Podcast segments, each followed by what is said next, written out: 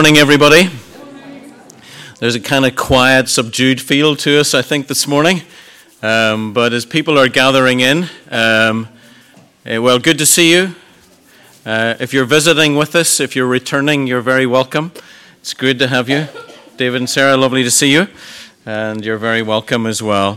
Folks, I want to maybe just start slightly differently. So I, I hope you would, if you have a Bible in front of you, I'm not going to tell you where it is, but I want you to look up Zephaniah.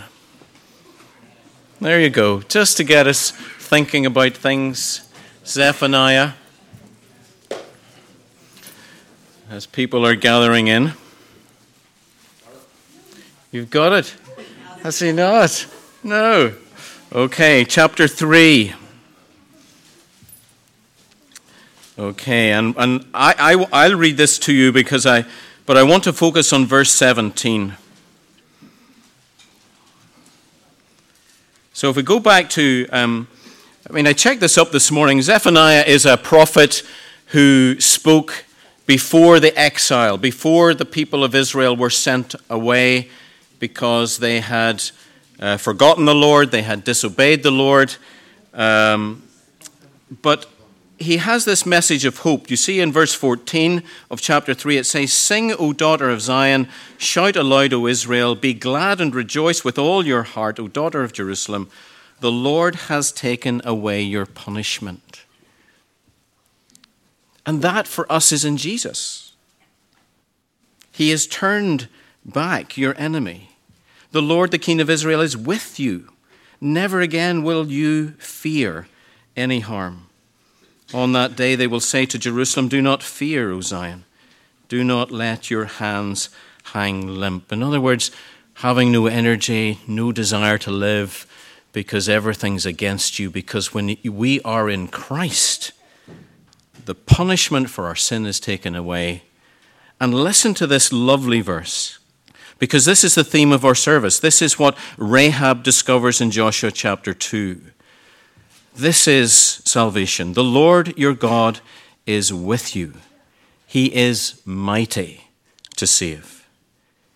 And just listen to these words He will take great delight in you. Do you feel that this morning? Do you know that this morning? That the Lord delights in you. He will quiet you with His love. That when you feel anxious, when you're not sure what to do, when you look towards Him, He just quiets you with His love. He says, Look, I am with you, I care for you. He will rejoice over you. Do you feel that you have nothing to offer? Do you feel weak?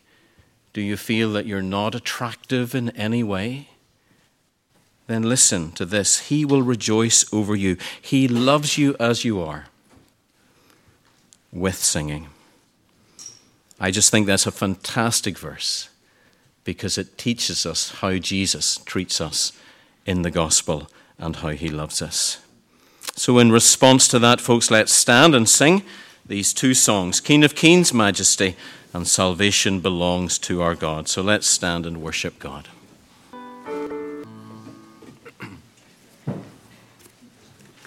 Well, let's join together in prayer. Let's pray.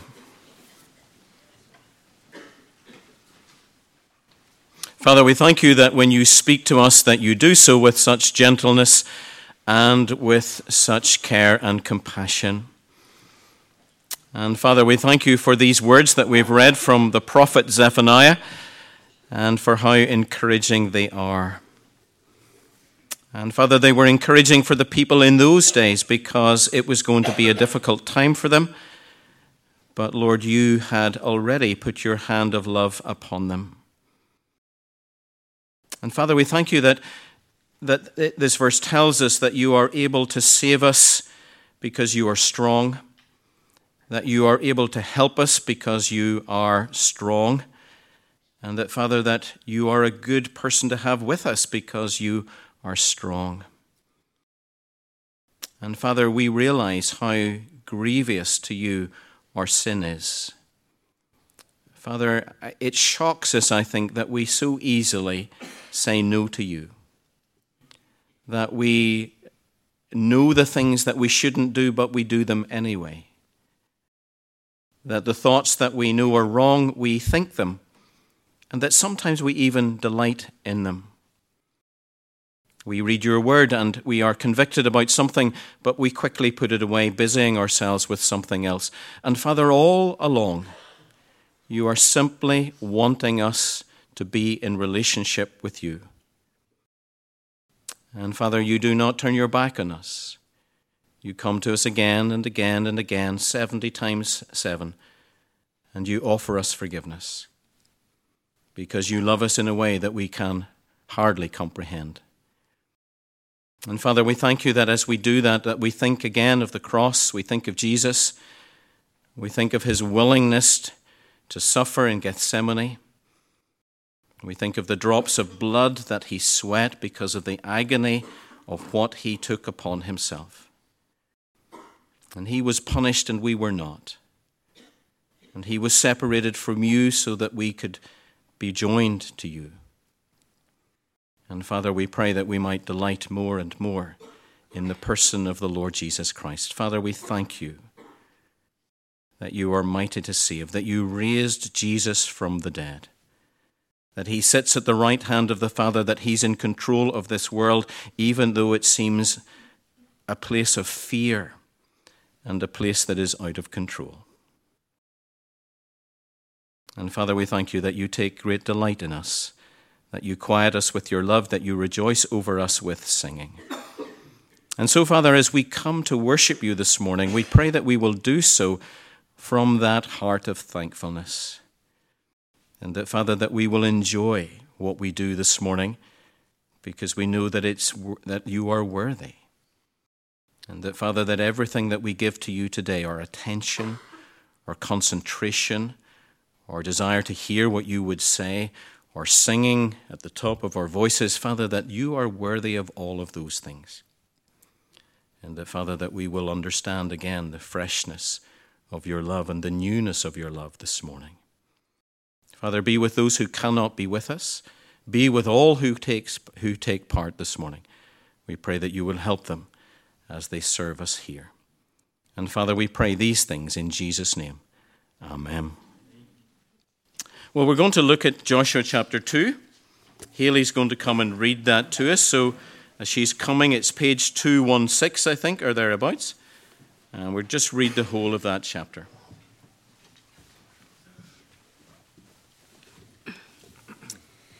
Then Joshua, son of Nun, secretly sent two spies from Shittim. Go look over the land, he said, especially Jericho. So they went and entered the house of a prostitute named Rahab and stayed there. The king of Jericho was told, Look, some of the Israelites have come tonight to spy out the land. So the king of Jericho sent this message to Rahab Bring out the men who came to you and entered your house, because you have come to spy out the whole land. But the woman who had taken the two men and hidden them, she said, Yes, the men came to me, but I did not know where they had come from. At dusk, when it was time to close the city gate, the men left. I don't know which way they went. Go after them quickly. You may catch up with them but she had taken them up to the roof and hidden them under the sacks, the stalks of flax that she had laid out on the roof. So the men set out in pursuit of the spies on the road that leads to the fords of the Jordan. And as soon as the pursuers had gone, the gate was shut. Before the spies lay down for the night, she went up to the roof and said to them, I know that the Lord has given this land to you, and that a great fear of you has fallen on us so that all who live in this country are melting in fear because of you. We have heard how the Lord dried up the water of the Red Sea for you when you came out of Egypt, and what you, what you did to Sihon and Og, the two kings of the Amorites east of the Jordan, whom you completely destroyed. When we heard of it, our hearts sank, and everyone's courage failed because of you for the Lord your God is God in heaven above and on the earth below. Now then, please swear to me by the Lord that you will show kindness to my family, because I have shown kindness to you. Give me a sure sign that you will spare the lives of my father and mother, my brothers and sisters, and all who belong to them, and that you will save us from death. Our lives for your lives, the men assured her. If you don't tell what we are doing, we will treat you kindly and faithfully when the Lord gives us the land. So she let, down, she let them down by a rope through the window, for the house she lived in was part of the city wall. Now she had said to them, Go to the hills so that the pursuers will not find you. Hide yourselves there three days until they return, and then go on their way. The men said to her, This oath you have made to us swear you will be binding on us. Unless we enter the land, you have tied this scarlet cord in the window through which you have let us down, and unless you have brought your father and your mother, your brothers, and all of your family into your house. If anyone goes outside your house into the street, his blood will be on his own head. He will not be respo- we will not be responsible. As for anyone who is in the house with you, his blood will be on our head if his if a hand is laid on him.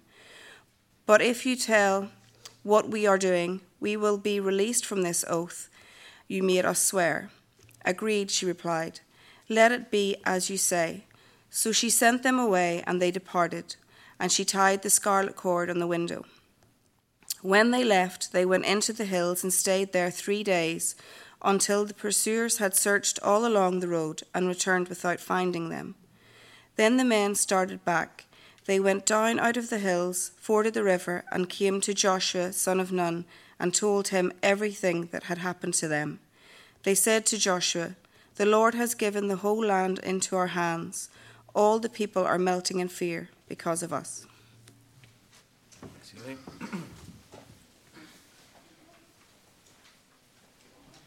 Would any more children like to come up the front?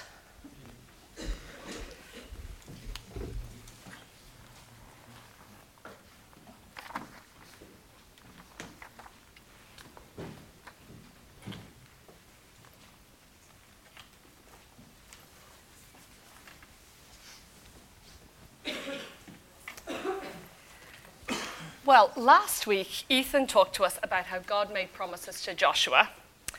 God told Joshua that he would always be with him, just like he'd been with Moses. So there was no need to be afraid.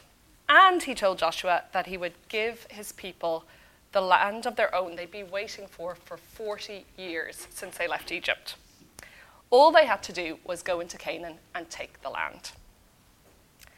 Joshua believed God's promises and he told the people to get ready to cross the Jordan in three days to get, go into the land that God had promised them. But there was a bit of a problem with this because it wasn't like it was just a big old bit of land with nobody in it. There were already lots of people living there. So Joshua sent two spies to go ahead and check out the land, and he said, especially Jericho, because that was the first big city that they would come to in Canaan. And when the spies got to Jericho, they stayed at the house of a woman called Rahab. Now, Rahab turns out to be very important in the story of God's people, but she didn't start out as being one of God's people. She didn't grow up knowing the one true God. She should have been the enemy of the spies because she was from this other country, the Canaanites. But instead, she helps them by hiding them from the king of Jericho. So she hides the men on a roof, and when the king's men come, she goes, They went that away. So they go running off to find them, and of course, they were there on the roof the whole time, and they were able to get away. So she gives them a big rope so they can climb down out of her window and get away and go back to Joshua on the other side of the River Jordan. But the reason why Rahab helps the spies is really important in verse 9, she tells them this. Oh, you might not be able to see it if I don't hold it up like this way. I know the Lord has given this land to you. That's in verse 9. Well, that's kind of a weird thing to say because the people of God have not taken the land yet. But she is really sure that they definitely will because she's heard about all the amazing things that God has already done for them in the past. Like, for example, when he made a dry path in the middle of the Red Sea so they could cross over when they were leaving Egypt. Or like the way they were able to win against the strong kings on the way. So everyone in Canaan is really scared of the Israelites because of these stories that they've heard. But Rahab is different. Instead of just being scared, she decides to switch sides and follow God because she believes that He is the one true God. And she uses God's special name, Yahweh, that God told Moses was his name, and says in verse 11, The Lord, Yahweh, your God, is God in heaven above and on the earth below. So she's saying, The gods that I grew up with are not real, they're just fake gods. Your God, Yahweh, is the real God. So she asks the spies to save her and her family when they come back with the rest of the army to take over Jericho. And they say, Yes, we will do that if you tie a red cord around that window that you let us out of. This is my little prop that was camouflaged against my trousers. So that way, the soldiers will know which one is her house. So, hmm, putting something red around the window so the people in there will be safe. Does that remind you of anything? Do you remember another time when God got, God's people put something red around their doorway to keep them safe? What was that, Robin? That's right. And what, when was that? That's right. So they put lamb's blood around their door uh, during the Passover when they were escaping from Egypt. We find out later in Joshua chapter 6 that the spies keep their promise to Rahab and they keep her and her family safe when they come back with the army. They see that red cord around the window and they know that that's Rahab's house, so they keep Rahab and her family safe. So Rahab and her family become part of God's people because of this. Now, amazingly, Rahab, this woman from Canaan, is mentioned three other times in the Bible, and they're all in the New Testament. She's mentioned in the letter of James and in the letter to the Hebrews because of her faith. In fact, in chapter 11 of Hebrews, which is all about the heroes of the faith, she is mentioned along with superheroes of the faith like Abraham and Joseph and Moses. And verse 1 of Hebrews tells us what faith means. Now, faith is being sure of what we hope for and certain of what we do not see. That's Hebrews 11, verse 1. And Rahab was certain of something that she hadn't seen yet that Yahweh, the one true God, was going to give his people the promised land. So, in Genesis chapter 5, verse 6, another hero of the faith, Abraham, is described. Abraham believed the Lord, that's the same name, Yahweh, and he credited to him as righteousness. So, what that means is that because Abraham believed God's promises, he was made right with God. And the same is true for Rahab, even though she grew up in a different country. So, she believed that God would keep his promises, and she was made right with God. And the other time that Rahab is mentioned in the New Testament is in Matthew chapter 1, and we read this at Christmas time. We find out that Rahab married one of God's people, and she became the great great grandmother of King David. So Rahab, who grew up not knowing the real true God, ended up being in Jesus' family tree. So this shows us that it doesn't matter who you are, where you're from, or who your family is, it's what you believe about God that matters. Rahab heard the stories about what God had done in the past, and she believed that he could do amazing things in the future. And because she believed God's promises, she was made right with God. Now, we come here and hear stories about the amazing things that God has done in the past every week in church and Sunday special. We hear about what he's done in the Bible, and we hear from uh, people around us about great things that God has done in their lives. And we can write down in a prayer journal ways that God has answered our prayers and the amazing things that He's done in our lives. So we know that we can trust God to do amazing things in the future. And like Rahab, if we trust God's promises, we will be made right with God. We're going to sing a song about that. It's called By Faith, and it goes through lots of people uh, from the Bible who walked by faith and not by sight. They were certain of the things they hoped for, sure of the things they hoped for, and certain of the things they hadn't seen. Great. Well, boys and girls, you're free to go.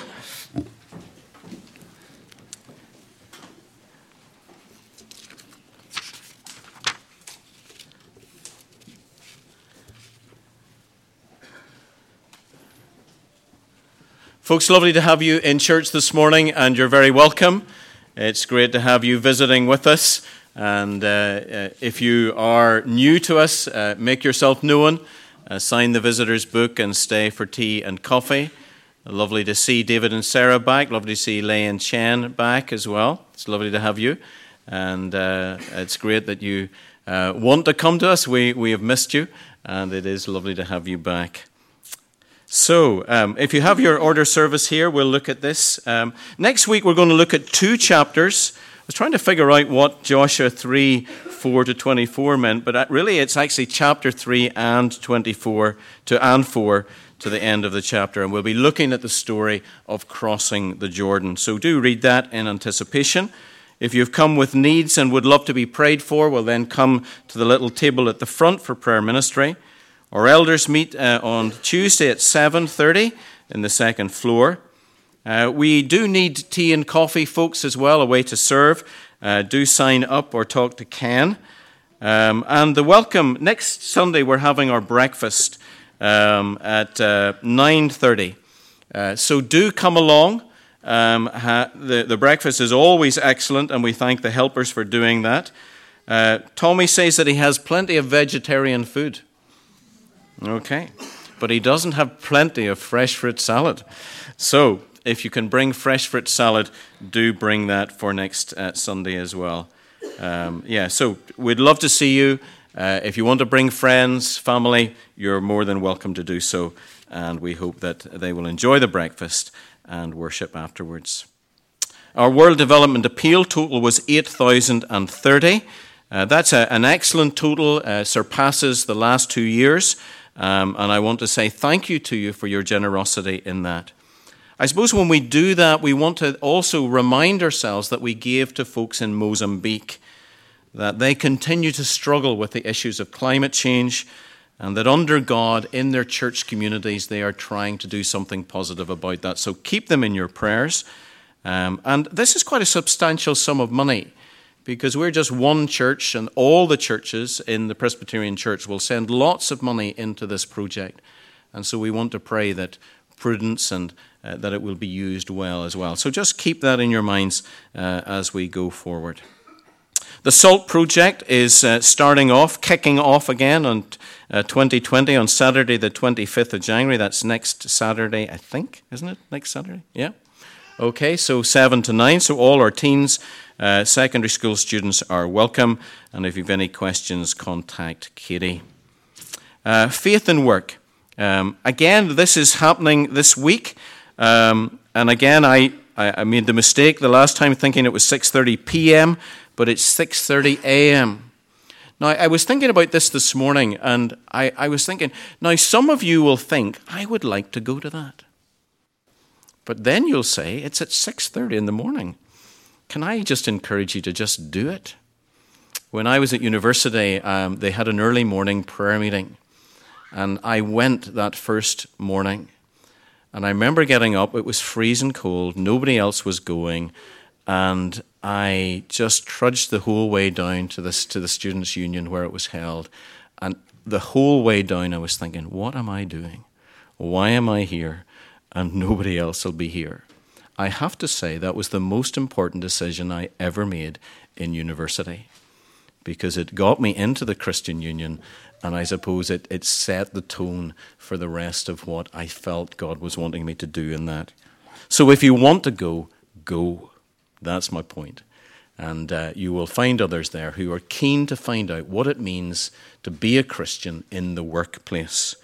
And that is a very, and these two lads are really good teachers. Um, and I really recommend the material as well that they want to do. So, there you go. Um, let me know how it goes. There we go. So, those are all the announcements. We're going to sing another lovely, lovely song uh, because, again, we've got this theme of salvation.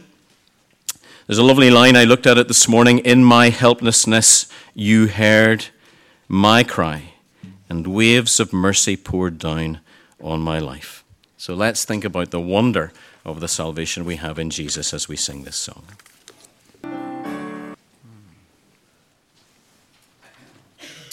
Well, aren't the words of that song just a magnificent reality uh, of what we have in Christ Jesus? Just great. Folks, if you have your Bibles, do open them at Joshua chapter 2, and we'll have a look at this together.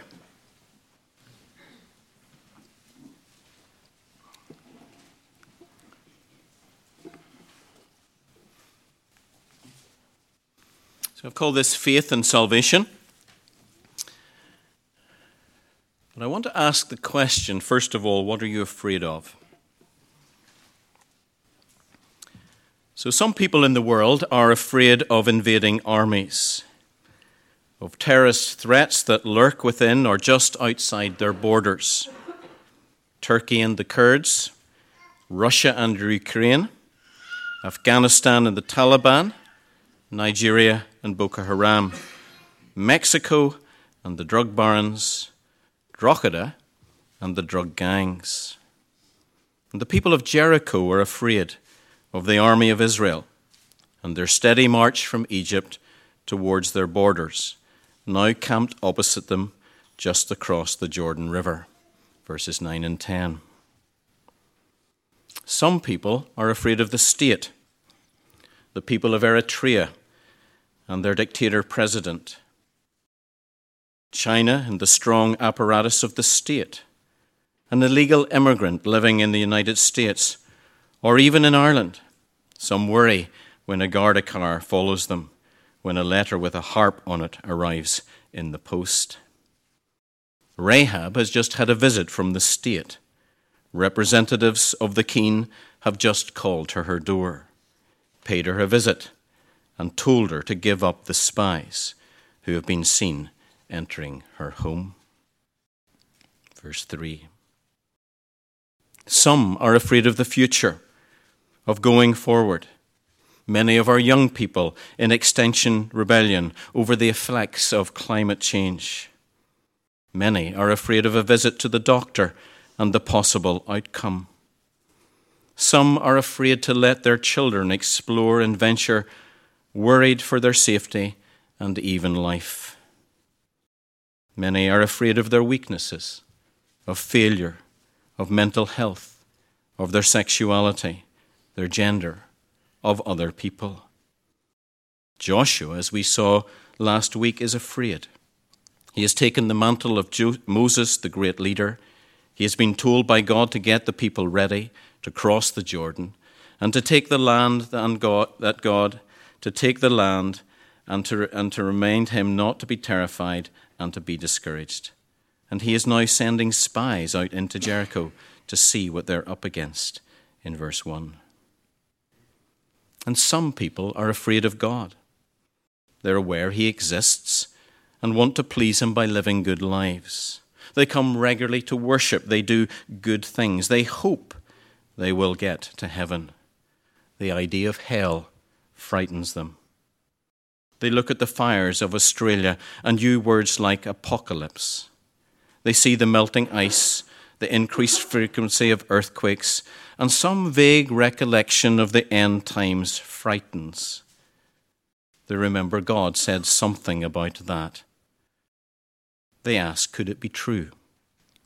They see the real evil in the human heart, and they think hell might be a real place and a good place for the likes of those who are evil. You see, we are all afraid. And fear has to do with inadequacy, punishment, judgment, death, mortality. And my contention is that this story, the story in Joshua 2, is about people who are afraid.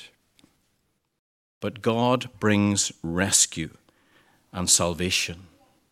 It is a good news story because it's a story of faith, Rahab's faith.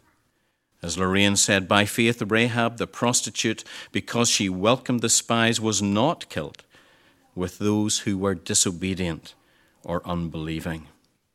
It's a story of hope because Rahab is welcomed into the family of God and becomes part of the lineage of David, Salmon, the father of Boaz, whose mother was Rahab, leading to the birth of Jesus Christ. And I've been conscious in listening to the world events that the, world, that the word fear has been used a lot. And the Bible basically tells us two things about fear do not fear, for I am with you and the fear of the Lord is the beginning of wisdom. And when we fear God and we discover that He is love, we can say in 1 John 4 there is no fear in love. Perfect love drives out fear because fear has to do with punishment. The one who fears is not made perfect in love. Let's pray together and ask that God will help us to see that message in this passage. Father, we thank you for the relevance of the Word of God to us as human beings in every generation. Father, we live in a world that has been racked by fear this week, in a nation that has been understanding of evil and of fear. And I pray, Father, that we will see this amazing love of God in the rescue of this person called Rahab. And I pray that we'll be able to apply it to ourselves. And that, Father, that we will find solace and forgiveness and love in God this morning. We pray in Jesus' name. Amen. Well, let's see what happened in this. And I, I'm, I'm thankful to Lorraine for telling the story because I don't think I will do it as well as that. And I just want to kind of look at different things. This person, Rahab, is, is very interesting. Moses, as you see here, Joshua sends out the spies, like Moses had done. Uh, two this time, not 12, and they're sent out to survey Jericho in particular. I have to say, there's a touch of the Austin Powers school of uh, spying here, because these spies are obviously not very good, are they? Because immediately that they go into the land, they are spotted. And uh, I was trying to think what that was. Was it the way they talked? Was it the way that they dressed? Or were they just, just careless in that way? So they're found out anyway. They're spotted entering Rahab, the prostitute's house. We're not given any more details of how this all came about, but she is asked by the king of Jericho to give up the spies and though she makes a huge decision to side with the Israelite men rather than the king, and without doubt that was not an easy decision, uh, as she hides them on the roof of her house under the drying flax in verse 6. I want us to focus on the fact that she's an unlikely candidate for believing in God and from any Israelite point of view. Because she is a sinner, she is a prostitute an innkeeper. And the New Testament witness affirms her occupation as one who sold her body for sex. Her sexual morality was contrary to the laws of Moses and to Israel. We see here that she was an easy and accomplished liar. I used to be very perturbed by this, I really was. And I'm very aware of my self righteous judgment upon her. She may have been in a moral dilemma, being in the lesser of two evils. The Bible doesn't condone what she did, nor does it condemn her for it. It simply records her as someone who lied and who lied easily. And as Lorraine was saying, she was a foreigner. She was not an Israelite. She was outside the covenant promises of Israel. She was simply a sinner. And we need to get that in mind. We need to understand the fact that she had no right to any of the promises of God, and yet God hears her. Secondly, she believed what she heard of God in verses 8 to 13. You see, Rahab, Rahab knows that the Lord has given this land to the Israelites and that a great fear has fallen on them. Verse 9. How does she know? Well, she heard of the power of God in the Exodus, verse 10, their salvation. She heard of the death of Sihon and Og, the Amorite kings, east of the Jordan, in verse 10, and she accepted it as their judgment. Numbers chapter 21. She heard and she believed. And what an amazing testimony she gives because she believes in God. She believes He is the only God. You see, hearing about God and seeing what God has done demands a response. And from Rahab, her response is to give her life to God and not to the king of the city. It's amazing, isn't it? Big, big choice. And how has she come to that? She has heard what God has done, she has seen what God has done, and she has made a decision. And Rahab knows that what she has heard and seen of God's work, and her response is to ask for mercy, to receive grace, and to experience the kindness of God that includes not only her, but her family as well. And, folks, I want us to kind of keep this picture in mind. I want us to fast forward, if you will, to the time of Jesus and to another woman. And in this picture, she has been caught in the act of adultery. It's a very serious form of sexual immorality. You can read the story in John chapter 8, verses 1 to 11. She is guilty. She doesn't deny it. She has been unloving towards her husband. She has disobeyed the rules that God has set for marriage. The religious leaders are set to stone her because the penalty for her sin was death, death by stoning. And Jesus says, If any of you is without sin, let him be the first to throw a stone at her. And they all eventually walked away. And then one who was sinless, and that's the point, the one who could have stoned her, because that's what the law demanded, said, Woman, where are they? Has no one condemned you? And to her amazement and her relief, she said, No one, sir. And Jesus said, Then neither do I condemn you. Now go and leave your life of sin. And the only reason he could say that was because he took the punishment that she deserved. It is an amazing story, and it's an amazing truth. And that's the story that Rahab understood. She did not deserve this mercy. She did not deserve this grace. She did not deserve to be part of the family of God. But God gave it to her because He loved her and because she believed that that was what He was like. Folk, what of us? What is it that we look back? Lorraine was right. We hear this story week after week after week.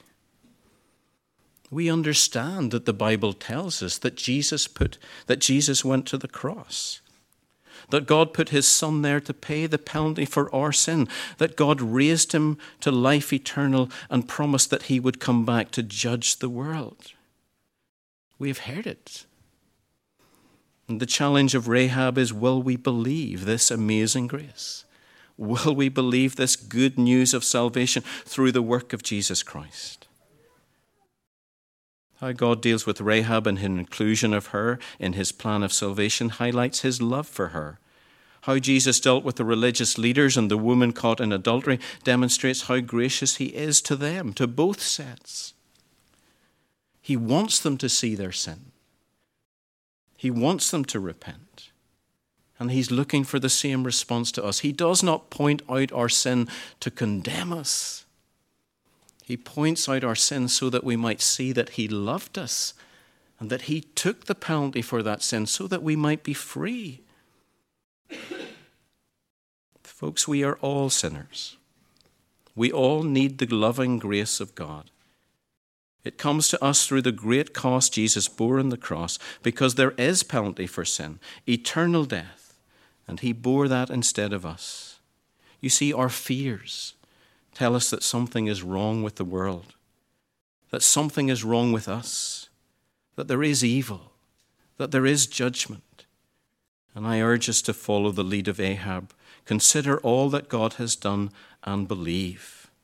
Choose and seek the mercy of God. And it goes on because Rahab maintains her faith through action. Much has been written about the scarlet red cord um, that was tied to the window. And, and Lorraine is right in how she, she taught that, but I'm going to teach it slightly differently because it is a picture of the blood of Jesus, absolutely no doubt about that, and it's particularly a picture of the Passover and, and all of that. But David Jackman makes the point in his commentary that it has less to do with the colour than with the ongoing obedience demonstrated by Rahab. The representatives of Joshua basically promise her that she and her family will be saved if she ties the cord in the window of her house, if she gathers her family under the one roof, and that she keeps a secret the plans they have discussed with her. In theological language, we call that a covenant. And she agrees, as you see in verse 21. If you want to know if she did so, then you can skip to chapter 6, and Lorraine has already told us that. She did get rescued, and we'll come to that in chapter 6. And again, I want us to fast forward to the New Testament. And I want us to go to the book of James and think about what the Lord's half brother said. What good is it, my brothers, if a man claims to have faith but has no deeds? Can such faith save him? I will show him my faith by what I do. You see, his faith and actions were working together. His faith was made complete by what he did. You see that a person is justified by what he does and not by faith alone. You see, there has to be a response for this amazing love that we have received. It's just natural, it's not demanded, it's just natural. And Rahab maintained her faith. She proved her faith by her obedience to the instructions given to her by the representatives of Joshua. We have the scriptures and we prove our faith by our love and obedience for his words. Words that are eternal, words that are true, it is Satan who lies, it is Satan who deceives, it is Satan who kills, and Jesus has come that we might have life. And I want to ask us seriously this morning, and I mean this seriously what place does the Word of God have in our lives in terms of ongoing obedience? Are you reading it every day? because it's impossible to live as a follower of Jesus without a deep commitment to reading and studying the Word of God. If you are a communicant member of this church, you have made a public promise of love for Jesus. And if you're not reading, studying, and sharing with other believers in the family of God, that is a sign of a lack of faith.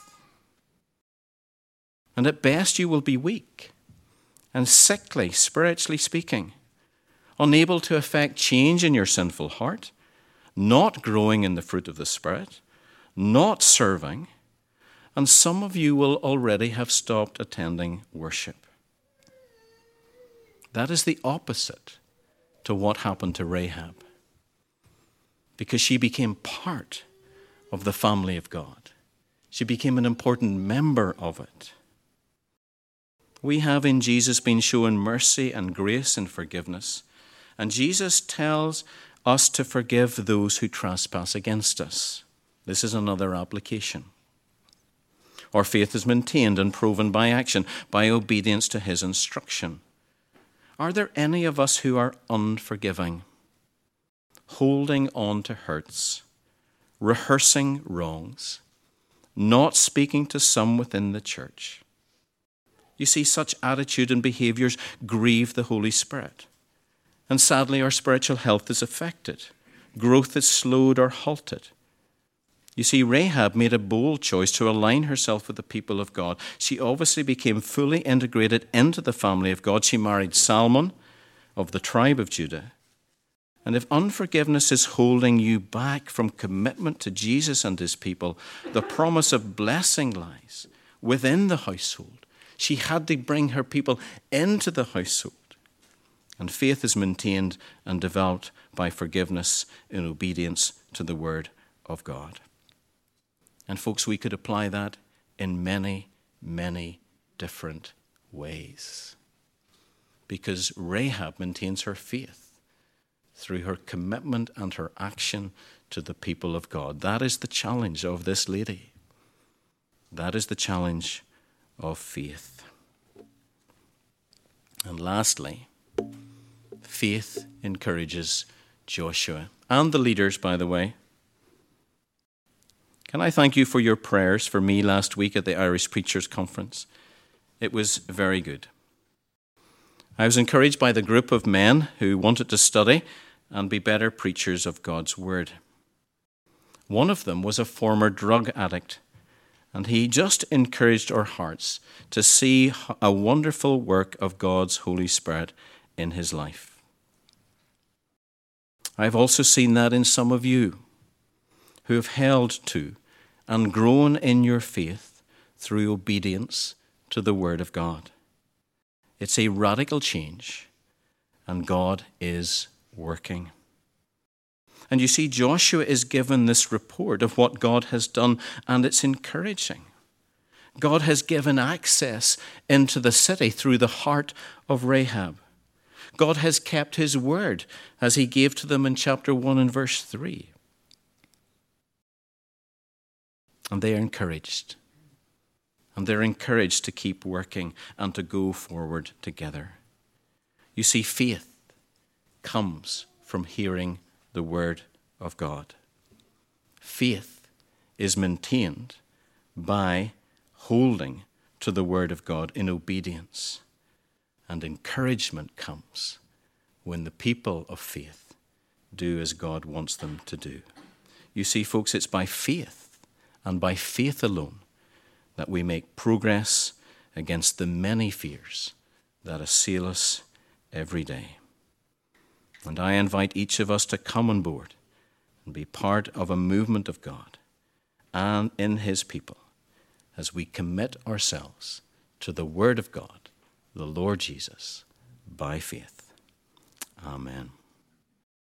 Let's pray.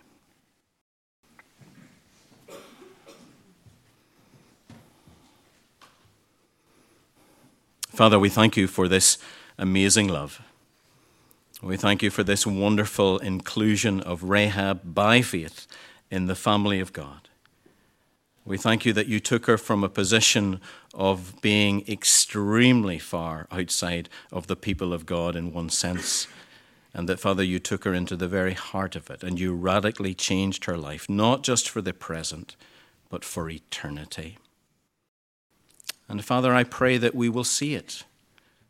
And that we will see it that we have a greater revelation in Jesus Christ, and that our future is secure because of his resurrection from the dead. And that, Father, that we have a destination that is heaven itself, and that is a new earth and a new heaven. And that everything that is good in this world will be at least there and better. And Father, we're easily assaulted, aren't we, because of the world around us, because of the weakness of our flesh, and because of the devil. We so often make choices that do not honor you. And I pray that we will see afresh the wonder of the love of Jesus, that you will melt our hearts because of that love, and that, Father, that you will draw us to yourself in communion with you and with each other and that we might be a beacon of light to this city. Father, we pray for your honor and glory. Amen. Well, let's worship God as we give our offering, and uh, we'll sing again, Let There Be Peace on Earth.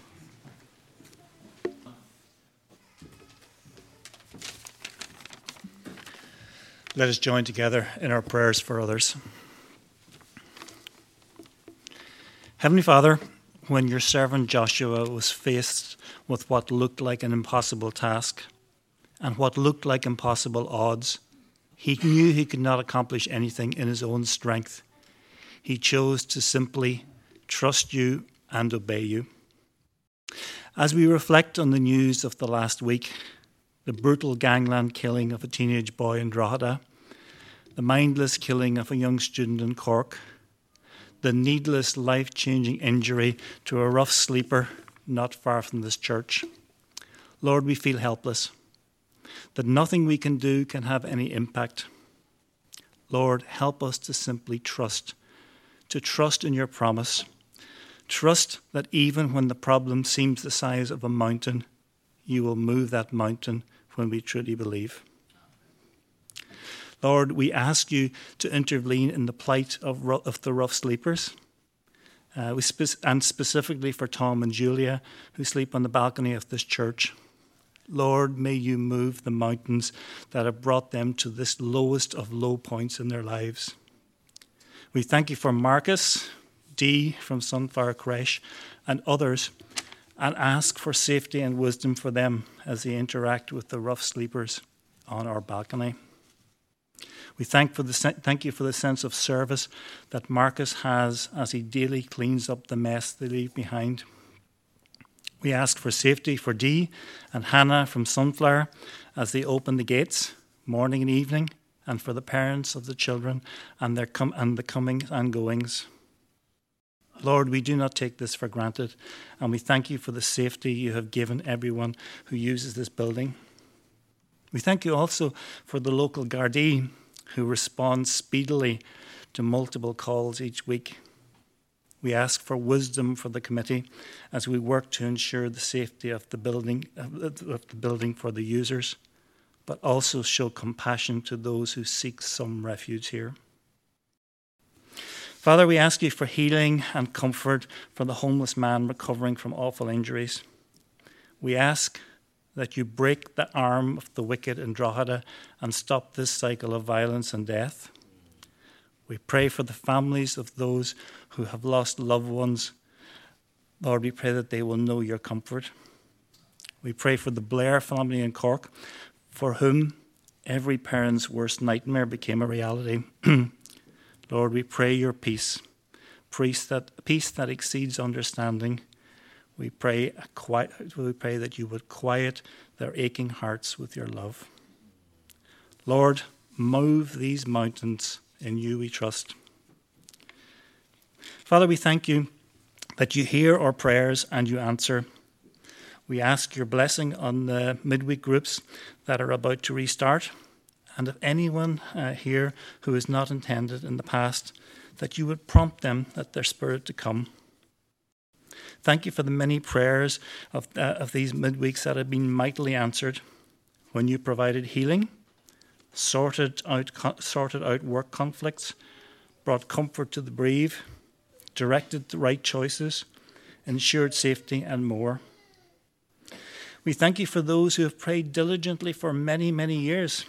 I think of John Thompson, who prayed diligently for Dr. Fatala and his family, for safety for them through a war. And then one day, decades later, his daughter Bam arrives in our church with news that all are safe and well. Lord, thank you for moving these mountains. Trust and obey. Let us not forget about obey. To listen to your word, to take it to heart, to think about it day and night, and to make it our priority.